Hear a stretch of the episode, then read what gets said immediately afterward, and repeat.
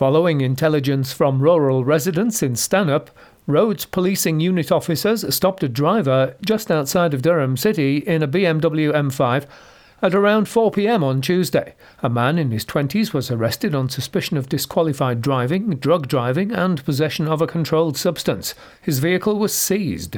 He has since been charged with disqualified driving, driving with no insurance, impersonating a police constable, and possessing an offensive weapon. Further potential charges await forensic investigation results. The man appeared at Newton Aycliffe Magistrates Court and was remanded into custody.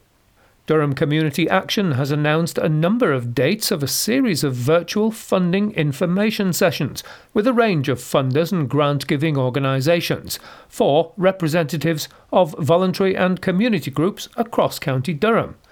Information will be given on the various funds that are available, how to apply for them, and there will be an opportunity to ask questions at the online sessions.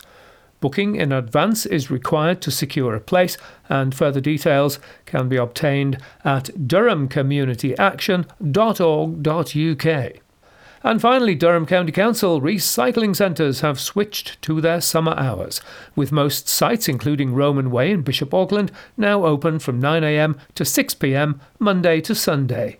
Those who are planning to use a site can check online the interactive map is updated every hour and gives details on whether a site is open and its estimated waiting times. Visit durham.gov.uk forward slash HWRC.